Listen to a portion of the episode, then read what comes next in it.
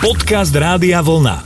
Poďme sa rozprávať. Vítajte pri rádiách, počúvate Rádio Vlna, počúvate reláciu Poďme sa rozprávať. Nazvime to, že v našom korona čase, pretože tak ako sme boli zvyknutí na 20. hodinu, tak časom sa to pod tlakom rôznych udalostí posunulo, ale myslím si, že verní naši poslucháči a snáď aj tí pribúdajúci si už zvykli. Takže ešte raz vítajte, pozdravujú Slavo Jurko a Jan Suchaň. Pozdravujem, pekný večer všetkým prajem. Janko, ahoj. A predtým, než sa budeme venovať našej spoločnej téme dnešného rozprávania, tak určite chcem ešte aj vám, milí poslucháči, tým, že máme 16. jún a ešte pred sebou dostatok času na to, aby ste nám a zároveň aj pre seba vlastne využili príležitosť, pretože bude to posledná šanca pred letnými prázdninami trošku sa o vás porozprávať, takže www.radiovolna.sk nájdete si tam formulár v reláciách a môžete nám poslať buď kladnú alebo negatívnu svoju životnú skúsenosť, pretože vždy poslednú reláciu v mesiaci venujeme práve takýmto vašim zážitkom a skúsenostiam. No a ak náhodou vám niečo aj z tých minulých relácií ušlo, tak takisto cez web Rádia Vlna v podcastoch si môžete zosumarizovať alebo respektíve vypočuť niečo aj spätne. Takže toľko len na Margo všetkých možných technológií a vychytávok, ktoré pre vás máme a o chvíľku ideme už do reality. Poďme sa rozprávať. Hovoril som o zmene nášho vysielacieho času, ale to je naozaj len minimálna udalosť, ktorá je takým sprievodným javom všetkého toho, čo sa odohralo v uplynulých dňoch, týždňoch a mesiacoch. Treba povedať, že sa udialo aj veľmi veľa dobrého, veď napríklad práve v dôsledku toho, čo postihlo mnohých ľudí počas e, pandémie koronavírusu alebo toho nešťastného COVID-19 sa ukázalo aj veľmi veľa dobrých srdc a strašne veľa charitatívnych projektov, aspoň takto cítim ja. Isté, ľudia ešte ako keby sa viac mobilizovali, to bolo z mnohých strán počuť, aj e, pochvály zazneli aj od predstaviteľov mnohých na adresu spoločnosti, že aj vďaka tomu, že sme takí boli spolu súdržní a blízky si a pomáhali si, že sme ľahšie zvládali tie dni, tie ťažšie dni, tie chvíle. Isté, keď spomínaš charitu, tak e, charita možno povedať, že je stále prítomná v ľudskej spoločnosti, aj keď e, iste aj ona potrebuje mať nejakú štruktúru. A slovo charita pochádza z latinského výrazu caritas, čo znamená nejak zlutovanie, zmilovanie, e, zvyčajne označuje dobrovoľné, dobročinné akcie na pomoc trpiacim ľuďom, deťom, starým ľuďom, sociálne slabým, chorým a podobne. A v praxi môže mať, tieto, táto pomoc môže mať rôzne formy, počínajúc s peňažitými aj vecnými darmi, až po prácu, ktorá je vykonávaná zdarma. A týmto práve je typické pre charitu, že nehľadí nejak tak na zisk, ale na ochotu pomôcť že pomáhať. Hej. U nás, keď to zoberiem z našej strany, tak e, sa spomína, že u nás už Charita vznikla v 1927 roku na žiadosť mnohých ľudí vlastne v podstate, že aby teda bola niekde nejaká taká organizácia, ktorá to bude zastrešovať a aby týmto ľuďom mohli pomáhať, ľudia teda, ktorí budú mať záujem o to. A potom samozrejme prišli 50. roky, kedy aj charita e, bola stopnutá určitým spôsobom, že všetko zostalo len e, pre určité objekty, ako charitné domy, kde predovšetkým boli e, združení či kňazi alebo reholné sestry. Ja si veľmi živo spomínam, keď som po vojenčine došiel do Pezinka za kaplána, Takže boli sme tam traja kolegovia, bol tam šéf, pán dekan a potom ešte kolega kaplán ja. Nemali sme tam stravu u nás na farskom úrade, na fare, takže sme chodívali do Charity. Tam sme aj slúživali omše, ja som to myslím, že už aj spomínal. A bolo tam veľa týchto starších kolegov, niektoré ťažké prípady aj pri, pri stole, keď sme spolu rozprávali alebo stolovali, tak rozprávali tie svoje životné príbehy a osudy, čo ich všetko postihlo. Boli tam rôzni reholníci, nebolo to akože len jednostranné alebo jedno jednoznačné, že len určitá skupina ľudí. Jednoducho tam bolo od, od Humenného možno po Bratislavu, tam boli pozbieraní ľudia, ktorí, alebo ktorí tam teda našli svoj útulok. Boli to zaujímavé dni, aj pre mňa aj chvíle, trošku aj niekedy možno nepríjemné, pretože tí kolegovia starší, ktorí už vlastne boli po skončení pastorácie, mali na izbách e, reproduktory a počúvali, pretože my sme tam chodievali ako do kláštora slúživať omše večer, no a potom oni niekedy tak pri raňajkách hovorili, že viete čo, priateľko, tak to, čo ste rozprávali, aj trošku inak. Takže človek mal aj taký rešpekt pred nimi, hej, že aj strach trošku, že či to, či to človek dobre hovorí, alebo teda, že či je to tak, ako to človek e, pochopil a tak. Takže potom, chvala Bohu, po 89. roku sa tieto veci otvorili a dnes je, myslím, 10 diecezných charít, teda každá dieceza má svoju charitu a koho zaujíma, alebo kto sa, sa chce nejakým spôsobom pridať, tak samozrejme nájde si spôsob, ako, ako sa skontaktovať s týmito charitami. Poďme sa rozprávať. Tie 50. roky ma zaujali, to bola tzv. komunistická charita, to znamená, že o charite vedel len e, vlastne jeden z tých dvoch subjektov, oni ti zhabali majetok a ty si ho vlastne nedobrovoľnou charitou odovzdal. Vieš čo, to boli komunistické časy, oni zhabali, vieš, tako, že mnohým zobrali, tak to, vieš, no tak... 27. rok teda začiatok Charity na Slovensku spojený s církvou, nebolo to niečo také, že štátom riadené? Nie, boli to veriaci ľudia, ktorí sa pričinili o to a ktorým záležalo na to, že aby tu bola nejaká, hovorím, nejaké spoločenstvo oficiálne, kde to bude pod hlavičkou a aby to bolo aj priehľadné a všetko, čo s tým súvisí. Církev to má svojím spôsobom vlastne vo svojej DNA alebo v takom... Vy sa samozrejme, však sme spomínali už, že vlastne to je dávno už e, charity existujú. Aj pred Kristom istotne sa ľudia delili s mnohým, čo mali a pomáhali si navzájom. Ale on to veľmi pekne povedal o tom dávaní alebo obdarovávaní a tak to mnohí môžu zobrať už ako finálne. Áno, áno, áno, to je práve to aj možno povedať, že to môže byť aj e, možno aj podstata vlastne akoby aj samotného kresťanstva a aj cieľ, že o čo by vlastne malo ísť a on to aj e, v jednom evanieliu, Matúšovom evanieliu spomína, že ako to bude aj v budúcnosti potom, tí, ktorí pomáhali a tí, ktorí sa otáčali chrbtom alebo nejak tak, kde Matúš spomína, že potom král povie tým, čo budú po jeho pravici, poďte požehnaní môjho otca, zaujmite kráľovstvo, ktoré je pre vás pripravené od stvorenia sveta. Lebo som bol hladný a dali ste mi jesť, bol som smedný a dali ste mi piť, bol som pocestný a pritúlili ste ma, bol som nahý a priodeli ste ma, bol som chorý a navštívili ste ma, bol som vo vezení a prišli ste ku mne. A vtedy mu spravodliví povedia, Pane, a kedy sme ťa videli hladného a nakrmili sme ťa, alebo smedného a dali sme ti piť? Kedy sme ťa videli ako pocestného a pritúlili sme ťa, alebo nahého a priodeli sme ťa? Kedy sme ťa videli chorého alebo vo vezení a prišli sme k tebe? Kráľ im odpovie, veru hovorím vám, čokoľvek ste urobili jednému z týchto mojich najmenších bratov, mne ste urobili. Potom je tá aj tá druhá časť, teda, ktorí neurobili a ktorí teda odmenu akože nemajú, nebudú mať. Charita je ale úžasná vec, pretože každý, kto sa do nej aspoň raz v živote zapojil a takým tým správnym spôsobom ozaj, že nezištným, že, že si niekomu niečo daroval, tak musel pocítiť ten, ten taký zvláštny, slastný pocit.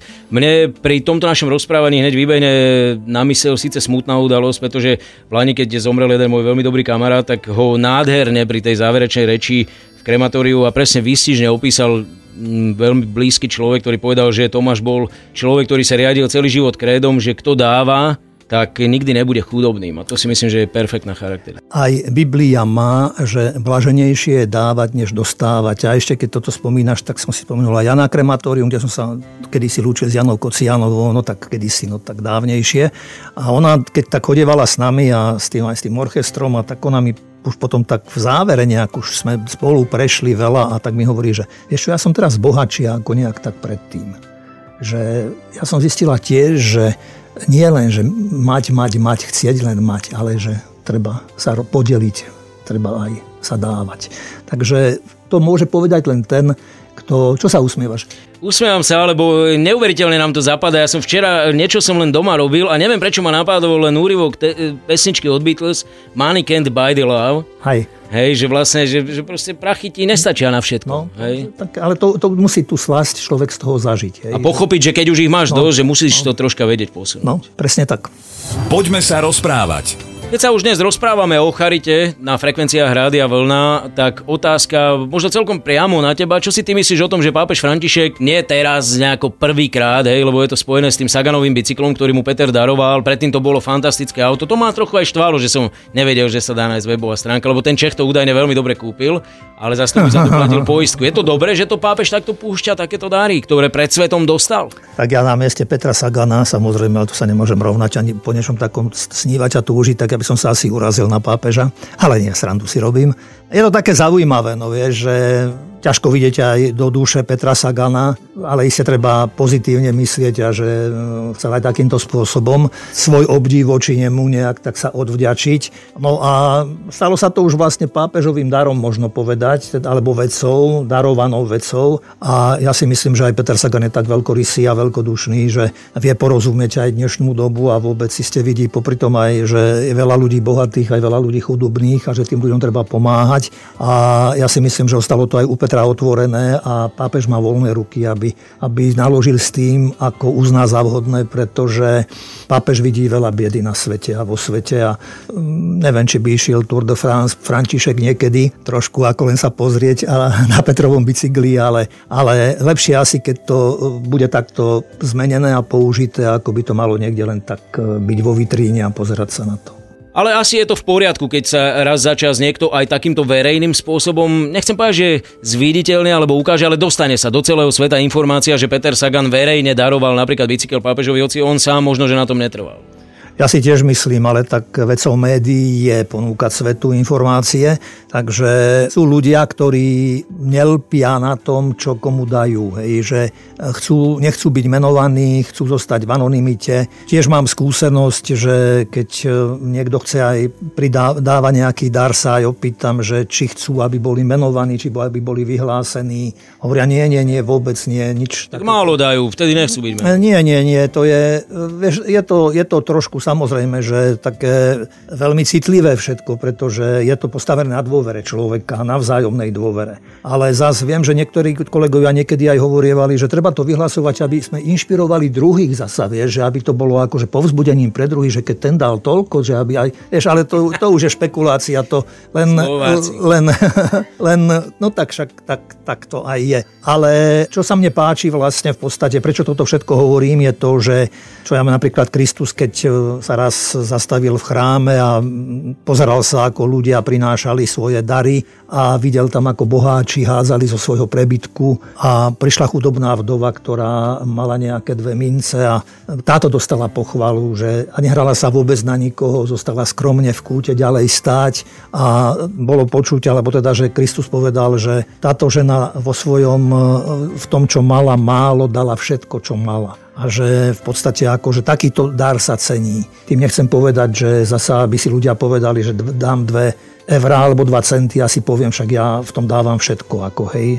Je to už, je to na každom vlastne, kto sa ako prečo rozhodne. A mne sa skôr páči nie tak ako svet, keď aj vidím nejaké aktivity, alebo povedzme aj nejaké charity, keď akože má to názov, že je to charita, tak e, že v titulku idú, ja neviem, čísla, že kto koľko dal a v novinách čítam alebo v médiách sa dozviem, že tí dali toľko a toľko.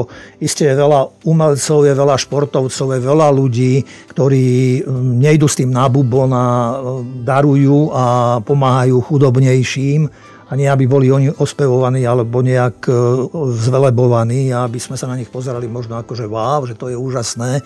Pretože aj Evangelium spomína, keď vyzýva a pozýva ľudí teda ako k takejto charitatívnej činnosti, medzi ním napríklad povedal Ježiš učeníkom, že Dajte si pozor a nekonajte svoje dobré skutky pred ľuďmi, aby vás obdivovali, lebo nebudete mať odmenu u svojho Otca, ktorý je na nebesiach. Keď teda ty dávaš almužnu, nevytrubuj pred sebou, ako to robia pokrytci v synagógach a po uliciach, aby ich ľudia chválili. Veru hovorím vám, už dostali svoju odmenu. Ale keď ty dávaš almužnu, nech nevie tvoja ľavá ruka, čo robí pravá, aby tvoja almužna zostala skrytá tvoj otec ťa odmení, lebo on vidí aj v skrytosti. Poďme sa rozprávať. Dnes večer sa rozprávame s Jankom Sucháňom o charite, o jej význame, dôležitosti, samozrejme trošku aj o histórii. Je pravda aj to, že veľakrát v našich často bulvárnych médiách sa dozvieme v úvodzovkách o tom, kto dáva najviac na Slovensku na charitu, alebo kto ako podporuje. Neraz je to dosť okaté, pretože e, občas to bije až do oka, ako vieme urobiť z minimálnej sumy maximálnu, hoci hlavne tam ide teda o to presvedčenie, ale dá sa to vôbec robiť ešte tak takým tým e, nezišným spôsobom, o ktorom sme tiež už trošičku pohovorili, že skrátka daj, ale neukazuj to, neuka- nechvál sa ty. Ja si myslím, že áno. Tento rok bol tretí rok vlastne týždňa Charity. Samozrejme iné to bolo, keď e, korona e, je tu prítomná, alebo bola prítomná, že nemohli byť nejaké akcie otvorených dverí, aby ľudia, aby verejnosť videla, ako Charita funguje a čo všetko prinášajú. A je tam veľa ľudí, dobrovoľníkov a je iste veľa ľudí, ktorí, a hovorím, a prejavilo sa to predovšetkým aj v tomto období, tam u mňa napríklad viem, že ženy šili rúška, tisícky rúšok, či v grobe, či v čataji a za nič, v podstate všetko si zohnali, materiál, čo bolo všetko preto potrebné a zadarmo to rozdávali, takže hovoríme veľa aj iných, aj iste aj iných na iných miestach Slovenska, kde, kde sú ľudia s dobrým a veľkým srdcom. Ja keď e, hovoríme o charite, tak sa neubránim vždy spomienke na Tonka Serholca. Pretože e, to bol pre mňa taký vzor človeka, ktorý nezištne, ochotne a veľkoryso pomáhal, mal rád ľudí a najmä tých e, na pokraji spoločnosti, ktorým pomáhal. Keď rezoty mali výročie 10 rokov, tak Antonio sformuloval nejak to svoje pôsobenie, aj to videnie vecí a sveta, cez tých, o ktorých sa staral aj takýmto spôsobom je to zvláštny experiment. V zápase o prežitie, o svoju ľudskú tvár žijeme akoby grécky šalát. Myslí teda na tých, ktorých tam mal tých chovancov. Rozličné národnosti, náboženstva, názory, tradície, väčšinou spokojní v hraničnom pásme medzi biedou a občas hojnosťou. Miliardy ľudí žijú oveľa skromnejšie. Sme svedkami pravdy o človeku, že aby naplnil svoj život zmyslom a dal mu cieľ, na to nepotrebuje veľký titul, kapitál palác. Aby sme pochopili, že chudoba nie je najväčším nešťastím, že každý človek môže naplniť tú hlinenú nado obuzac in pokladoma. Pre toto umenie nemáme učiteľov. Ani ja to dobre neovládam. Preto proces nášho uzdravenia je taký namáhavý a zdlhavý. Za tú dobu našim zariadením prešlo asi 400 hľadajúcich zväčša mužov. Niektorí si založili rodinu, našli si prácu a na náš domov spomínajú ako štart. Iní neunesú ťarchu, slobody a počase sa vrátili do chládku, odkiaľ prišli. Iní oklamú, okradnú, sklamú a odídu aj s kľúčami od dotmy do ulic, kde otravujú a vydierajú pred kostolmi predávaním časopisu, klamstvami alebo novým násilím, čím sa prepadajú do ešte väčšej tmy a do iných štruktúr. Asi desiatich sme doopatrovali, až konečne našli svoj domov v tej zmierajúcej ruke. Za svoju hrdú nezávislosť od štátu aj cirkvi platíme tým, že od nich nič nečakáme, nedostaneme a nie sme sklamaní. Neprežili by sme, keby ste to neboli práve vy, naši veľkodušní priatelia, ktorí súkromne či v niektorých organizáciách a firmách nám pomáhate. Dnes sme prosperujúca firma v úvodzovkách, ktorá má pod jednou strechou vyše 50 mužov a asi toľko mužov a žien k nám prichádza denne externe, aby si u nás posedeli, zajedli, pofajčili, oprali a ošetrili svoje rany. Zaslúžili by ste si oveľa viac vyznamenanie, uznanie, medailu. Niektorí naši chlapci a dievky sa za vás modlia. My dvaja, čo sa o nich staráme, vám vyslovujeme v ich aj vo svojom mene úprimné poďakovanie. Denne si na vás spomíname a sme šťastní, že sa nám podarilo spoločne vykonať kus peknej práce. Prajeme vám, aby vám nikdy nechýbalo to základné, čo potrebujeme pre svoju existenciu. Keď už nie je možné, aby sme boli bohatí vo všetkých ukazovateľoch nášho ohrozeného šťastia, prajem vám, aby ste vždy našli ľudí, čo v tiesni pri vás stoja a hlavne silu uniesť aj to namáhavé, bolestné, čo tvorí hlbinu nášho ľudského bytia. Nádherné slova Antona Serholca, ktorý by pred 4 dňami, ako Janko povedal, oslavil 91. narodeniny, tak nebudem hovoriť, že šéfe všetko najlepšie. Ale hej. Ale povieme mu Antonio s láskou a veľkou úctou spomíname a na vás sa tešíme opäť o týždeň na frekvenciách Rádia Vlna. Dnes želajú ešte všetko dobré a pekný večer. Slavu Jurko a Jan Sucháň. Pozdravujem, pekný večer všetkým vám. Rádio Vlna. Hity overené časom.